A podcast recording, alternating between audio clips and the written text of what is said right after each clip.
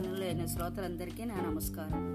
నేను మీకు వినిపించబో కథ ముని మాపు రచన వలివేటి నాగచంద్రావతి గారు.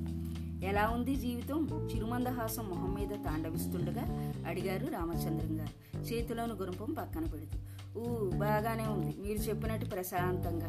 కాస్త ఆయాసపడుతోంది సీతమ్మ. రామచంద్రం గారు మొక్కలకు గుప్పులు తవ్వుతుంటే భర్తకు సాయంగా వాటికి కుదుళ్ళు సరిచేస్తూ ఉంది సీతమ్మ. మందహాసాన్ని చిరునవ్వుగా పొడిగిస్తూ వెళ్ళి ఐరన్ బెంచ్ మీద హాయిగా వెనక్కి వాలి కూర్చున్నారు రామచంద్రం గారు. పొన్న చెట్టు కింద వేసిన బెంచి అంటే ఆయనకు చాలా ఇష్టం. బాగానే ఉంది అని నువ్వు సాగదీయడంలోనే తెలుస్తుంది. నీ సందిగ్ధం. అవును మీరు చెప్పింది అమలు చేసింది సరైనదో పొరపాటు ఇప్పటికీ తేల్చుకోలేకపోతున్నాను కాకపోతే నా ధర్మం మీ వెంట ఉండడం కనుక వచ్చేసాను అంతే. కల్లా కపటం లేదు సీతమ్మకి. ఉన్నదున్నట్లు చెప్పేస్తుంది నిట్టూర్చారు రామచంద్రం గారు. చేతులు బకెట్లో ముంచి కడుక్కుని నిర్లిప్తంగా ఇంట్లోకి వెళుతున్న సీతమ్మని చూస్తూ తొందరపడ్డానా అనుకున్నారు రామచంద్రం గారు. సాలోచనగా బురుగుటి ముడిచి. రామచంద్రం గారు ఉద్యోగ విరమణ చేసే వేళకు కొడుకులిద్దరూ ఉన్నత ఉద్యోగాలలో ఉన్నారు. రిటైర్ అయ్యారు కదా ఇక మా దగ్గరికి వచ్చేయండి నాన్న అన్నారు అభిమానంగా. పెద్ద దిక్కుగా ఉంటారు రెండే అత్తయ్య అన్నారు కోడళ్ళు కూడా. దంపతులిద్దరూ చాలా సంతోషించారు. వాళ్ళు కోరుకున్నది అదే. తమ ఉద్యోగరీత్యా కొడుకులపై చదువుల వల్ల తాము పిల్లలు వాళ్ళ చిన్నతనంలో తప్ప కలిసి ఉండడం పడనేలేదు. ఇప్పుడు ఆయన బాదరబందీలు బాధ్యతలు తీరిపోయాయి. గడియారంతో పాటు పరిగెత్తే అవసరం లేదుగా కోడళ్ళు వండి పెడుతుంటే మనుమన మనవరాలతో ఆడుకుంటూ కొడుకులతో ముచ్చట్లాడుకుంటూ మఠానికో ఆలయానికో వెళ్ళి ప్రవచనాలు వింటూ ఆరాముగా కాలక్షేపం చేయొచ్చును అనుకుంటూ సంతోషంగా ఆమోదించింది సీతమ్మ. సరే ఇది ఇంకో మజిలి. వస్తామన్నారు రామచంద్రం గారు. పెద్దవాడు చైతన్య ఇంజనీరు. కోడలు కౌముది కూడా సాఫ్ట్వేరే. వాళ్ళిద్దరు వాళ్ళకిద్దరు ముచ్చటైన ఫ్యామిలీ. వెళ్ళిన మొదటి రోజే డైనింగ్ టేబుల్ దగ్గర చైతన్య అమ్మయ్య ఇవాళ ఇవాళతో నీ చప్పిడి వంటకి చద్ది కూరలకి గుడ్ బై రేపటినిచ్చి మా అమ్మ చేతి అమృతం తినొచ్చు. కొంటిగా భార్య వైపు చూసి అన్నాడు. మీరేమిటి? మేమును భర్త వేళాకోళం పట్టించుకోకుండా ఆమోదించింది కౌముది. వచ్చి రాగానే ఛార్జీ అప్పగింతలా తెల్లమొహం వేసి భర్త వంక చూసింది సీతమ్మ. సంభాళించుకున్నట్లు తల పంకించాడు రామచంద్రం. ఆ తర్వాత చాటుగా భార్యకి నచ్చజెప్పారు ఇరవై నాలుగు గంటలు ఏ పని లేకుండా కూర్చోగలవా? నీకు మాత్రం విసిగెత్తదు. పాపం ఉద్యోగం చేసుకునే అమ్మాయి. కాస్త సాయం చేస్తే నిన్ను నెత్తిన పెట్టుకుంటుంది. ఆ మాత్రపు అంటే నీకు కొత్త కాదుగా? ఆ తర్వాత అంతా ఖాళీ ఏం చేసుకున్నా నీ ఇష్టం అని అయిష్టంగానే తలుపుంది సీతమ్మ. మర్నాడు అత్తగారికి షెడ్యూల్ చెప్పేసింది కొమ్మిది. ఇప్పటిదాకా బ్రేక్ఫాస్ట్ బ్రెడ్ బటరు నట. మీకోసం ఎలాగో టిఫిన్ చేస్తారుగా? అదే మాకు పెట్టేయండి పర్వాలేదు అంది ఉదారంగా. తొమ్మిదింటికల్లా పిల్లలకు కాలేజీ. ఆ వేళకి బాక్సులు సర్దాలి. పన్నెండింటికి తమ ఇద్దరికి క్యారియర్. మీరే కంగారు పడకండి అత్తయ్య. మేము వెళ్ళేటప్పుడు క్యారియర్ అందించడం మీకు కష్టమవుతుందని క్యారియర్ తీసుకురావడానికి ఒక కుర్రాన్ని మాట్లాడారు. పన్నెండింటికి వస్తాడు అతను ఇక సాయంత్రం అందరికీ టీ స్నాక్స్ మీ తెలిసిందే కదా.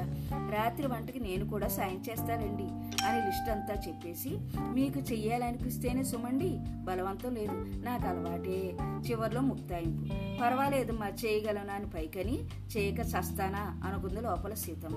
రాత్రి వంటకి సాయం చేస్తానని చెప్పిందే కానీ వారంలో నాలుగు రోజులు ఆలస్యంగా వస్తానని ఆఫీస్ నుంచి ఫోన్ చేసేది కౌముది. పిల్లల భోజనానికి ఆలస్యం అవుతుందని రాత్రి వంట పని కూడా తన మీదే వేసుకుంది సీతమ్మ. పది రోజులు గడిచాయి. ఇంటికి పాతపడ్డారు చైతన్య దగ్గరలో ఉన్న ఇస్కాన్ టెంపుల్కి గణపతి దేవాలయానికి అమ్మా నాన్నని తీసుకెళ్ళి చూపించాడు. మనకి దగ్గరలో ఉన్న గుళ్ళు ఇవే. రోజు ఏవో కార్యక్రమాలు జరుగుతూనే ఉంటాయి. సాయంత్రం మీరు ఇక్కడికి వచ్చి కాలక్షేపం చేయొచ్చు అని చెప్పారు. ఇద్దరు చాలా ఆనందపడిపోయారు. రెండు రోజులు అలా వెళ్ళి వచ్చారు కూడా. మూడో రోజు ఆఫీస్కి వెళుతూ రోజు బిస్కెట్లు కారపూసేనా అని పిల్లలు గొడవ చేస్తున్నారు అత్తయ్య. కాస్త వేడిగా వాళ్ళకి ఏదైనా చేసి పెట్టి వెళుతుండండి. సాయంత్రం అలసిపోయిచ్చి టీ పెట్టుకోవాలంటే కూడా నీరసంగా ఉంటుంది.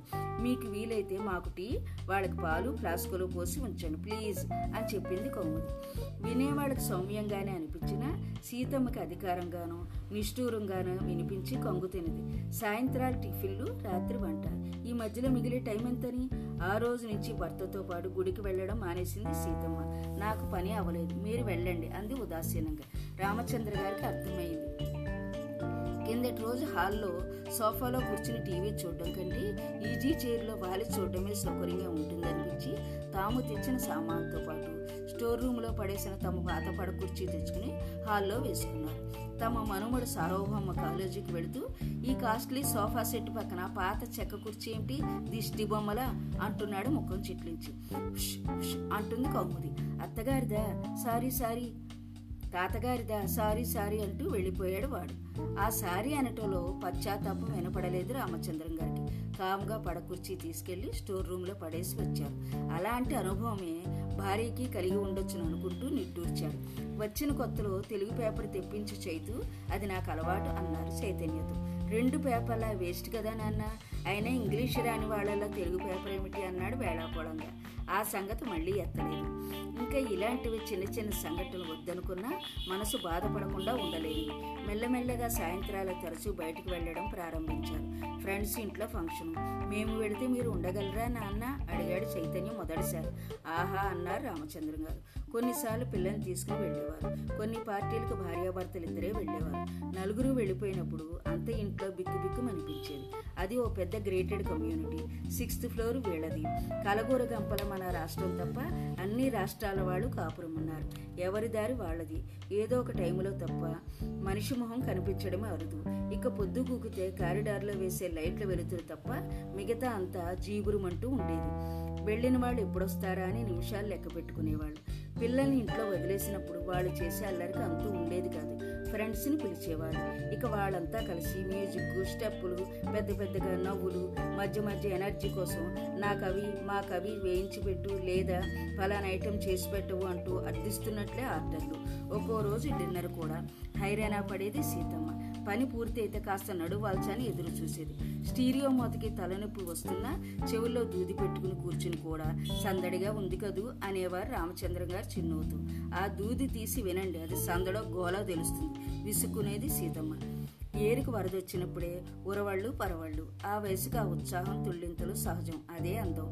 మరి ఆ వయసుకు మనం అలాగే ఉన్నామా? మొహం చిట్లించి రెట్టిస్తూ అడిగింది సీతమ్మ. ఆ రోజులు వేరు. కాలానుగుణంగా మనం మారలేకపోయినా కనీసం అర్థం చేసుకుని సహించుకోగలగాలి.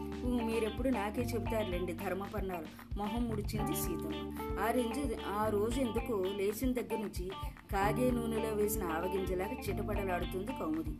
తడి టవలు మంచం మీద పడేసినందుకు పిల్లల్ని తిట్టింది. పిలిచిన వెంటనే పలకనందు మొగుడి మీద దుమదుమలాడింది. కర్మకాలి సరిగ్గా అప్పుడే అత్తగారు మిక్సీ కోసం బోర్డు మీద స్విచ్ నొక్కబోయి పొరపాటున పక్కనే ఉన్న కుక్కర్ స్విచ్ నొక్కేసింది. గయ్యమన్నది కౌముది. మీకు వంద సార్లు చెప్పాను కరెంటు వస్తువుల దగ్గర నిర్లక్ష్యంగా ఉండొద్దని. ఇప్పుడు నేను చూసి ఉండకపోతే కుక్కర్ పేలిపోయేది. మొన్న మేజాబాల తుడుస్తూ వాటర్ ఫాల్స్ షోపీస్ పగలగొట్టారు. నిన్న ఐరన్ బాక్స్ ముట్టుకున్నారు. అది పనిచేయడం మానేసింది. అసలు మీకు మిక్సీతో పనేంటి? మీరు తెచ్చుకున్నారుగా రోలు రోకల బండాను కోడలు కురిపించే వడగళ్ళవానికి బిత్తరపోయి నుంచుండిపోయింది సీతమ్మ. ఆ తర్వాత చైతన్య వచ్చాడు. అమ్మ ఆఫీసులో ఏవో గొడవలు.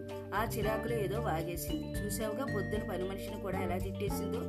అది అంతే నువ్వేం మనసులో పెట్టుకోకు అని తల్లికి సంజాయిషి ఇచ్చాడు. అంటే పని మనిషి తను సమానమా? సీతమ్మ మదన పడింది. భర్త తరిమేడో తనకే అనిపించిందో కానీ కౌముది కూడా వచ్చి సారీ ఎత్తయ్య కోపం ఆపుకోలేకపోయాను అని పాఠం ఒప్పజెప్పింది ఆ రాత్రి రామచంద్రం గారు నిద్రకు ఉపక్రమించబోతున్నప్పుడు మెల్లగా అన్నది సీతమ్మ. మనం ప్రసన్న దగ్గరికి వెళదాం. రామచంద్రం గారి తెలుసు. చిన్నవాళ్ళతో చివాట్లు తినడం బాధాకరమే. సీతమ్మ మనసు గాయపడింది. స్థలం మార్పు మంచిదే. మన్నాడే చిన్నవాడు ప్రసన్న ఉండే ఊరికి రైలు టికెట్లు రిజర్వ్ చేయించాడు. తల్లిని తండ్రిని స్టేషన్లో రిసీవ్ చేసుకున్నాడు ప్రసన్న. ఇంటికి వెళ్ళగానే కోడలు సువర్ణ నవ్వుతూ ఎదురొచ్చింది అత్తగారి చేతిలో బ్యాగ్ అందుకుంటూ చిక్కినట్టున్నారే అంది. మొదలు అనుకుంది సీతమ్మ. కోడలు పలకరింపులో శ్లేష ఆమెకు మాత్రమే అర్థమైంది. సువర్ణ పెద్దగా చదువుకోలేదు కానీ మాట చమత్కారం మాత్రం కావలసినంత. ఉద్యోగస్తురాలైన తోటికోడలు నానా చాకరీ చేయించుకోవడం వల్లే అత్తగారు అలా చిక్కిపోయారని ఆ పలకరింపు. తాత్పర్యం. అబ్బో సెగరగలకుండా వాత పెట్టగల సమర్థురాలు సువర్ణ. అది మొదలు ఏ పని అందుకోపోయినా బెబ్బే వద్దత్తయ్య మీరు విశ్రాంతి తీసుకోండి నేనున్నాగా నాకేమన్నా ఉద్యోగమా సద్యోగమా అని అడ్డం పడుతుంది. పోనీ అది బాగానే ఉంది లెమ్మని మనవరాలు శర్వాణిని ఊళ్ళో ఊళ్ళో ఒళ్ళో కూర్చోబెట్టుకుని ఏ పుస్తకమో పట్టు కూర్చుందామంటే ఇక సువర్ణ వేసే శివాలు వినాల్సిందే. ఏదో పనున్నట్లు ఇల్లంతా అలవం తిరిగేస్తూ పిల్లల మీద పనివాళ్ళ మీద మొగుడి మీద అరిచేస్తూ పొద్దునారింటికి లేచాను వేదవ పని. తెమిలి చావదు. నడుములు విరిగిపోతున్నాయి అంటూ ఆపసొప్పారు అన్ని పనులకి పని మనుషులున్నారు. చివరికి వంటింట్లో తన చేతి కింద కూడా ఒక అమ్మాయిని పెట్టుకుంది. మరి ఎందుకంత ఆయాసం దాని తరహా అంతేలేమ్మా నువ్వేం పట్టించుకోకు అన్నాడు ఒకసారి ప్రసన్న. రామచంద్రం గారు ఇంకో విషయం గమనించారు. కోడలు తమ ఇంటి మనుషుల్లా కాక బంధువులా ట్రీట్ చేస్తుందని అడగకుండానే రెండు మూడు సార్లు కాఫీ అందిస్తుంది.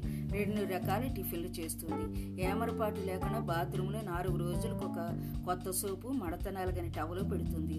భోజనంలో రోజుకొక స్పెషల్. ఎందుకలా? దొరికింది సమాధానం. ఆ రోజు ఫస్ట్ తారీఖు. ఇంట్లో పనిచేసే వాళ్ళందరికీ జీతాలు ఇస్తుంది సువర్ణ.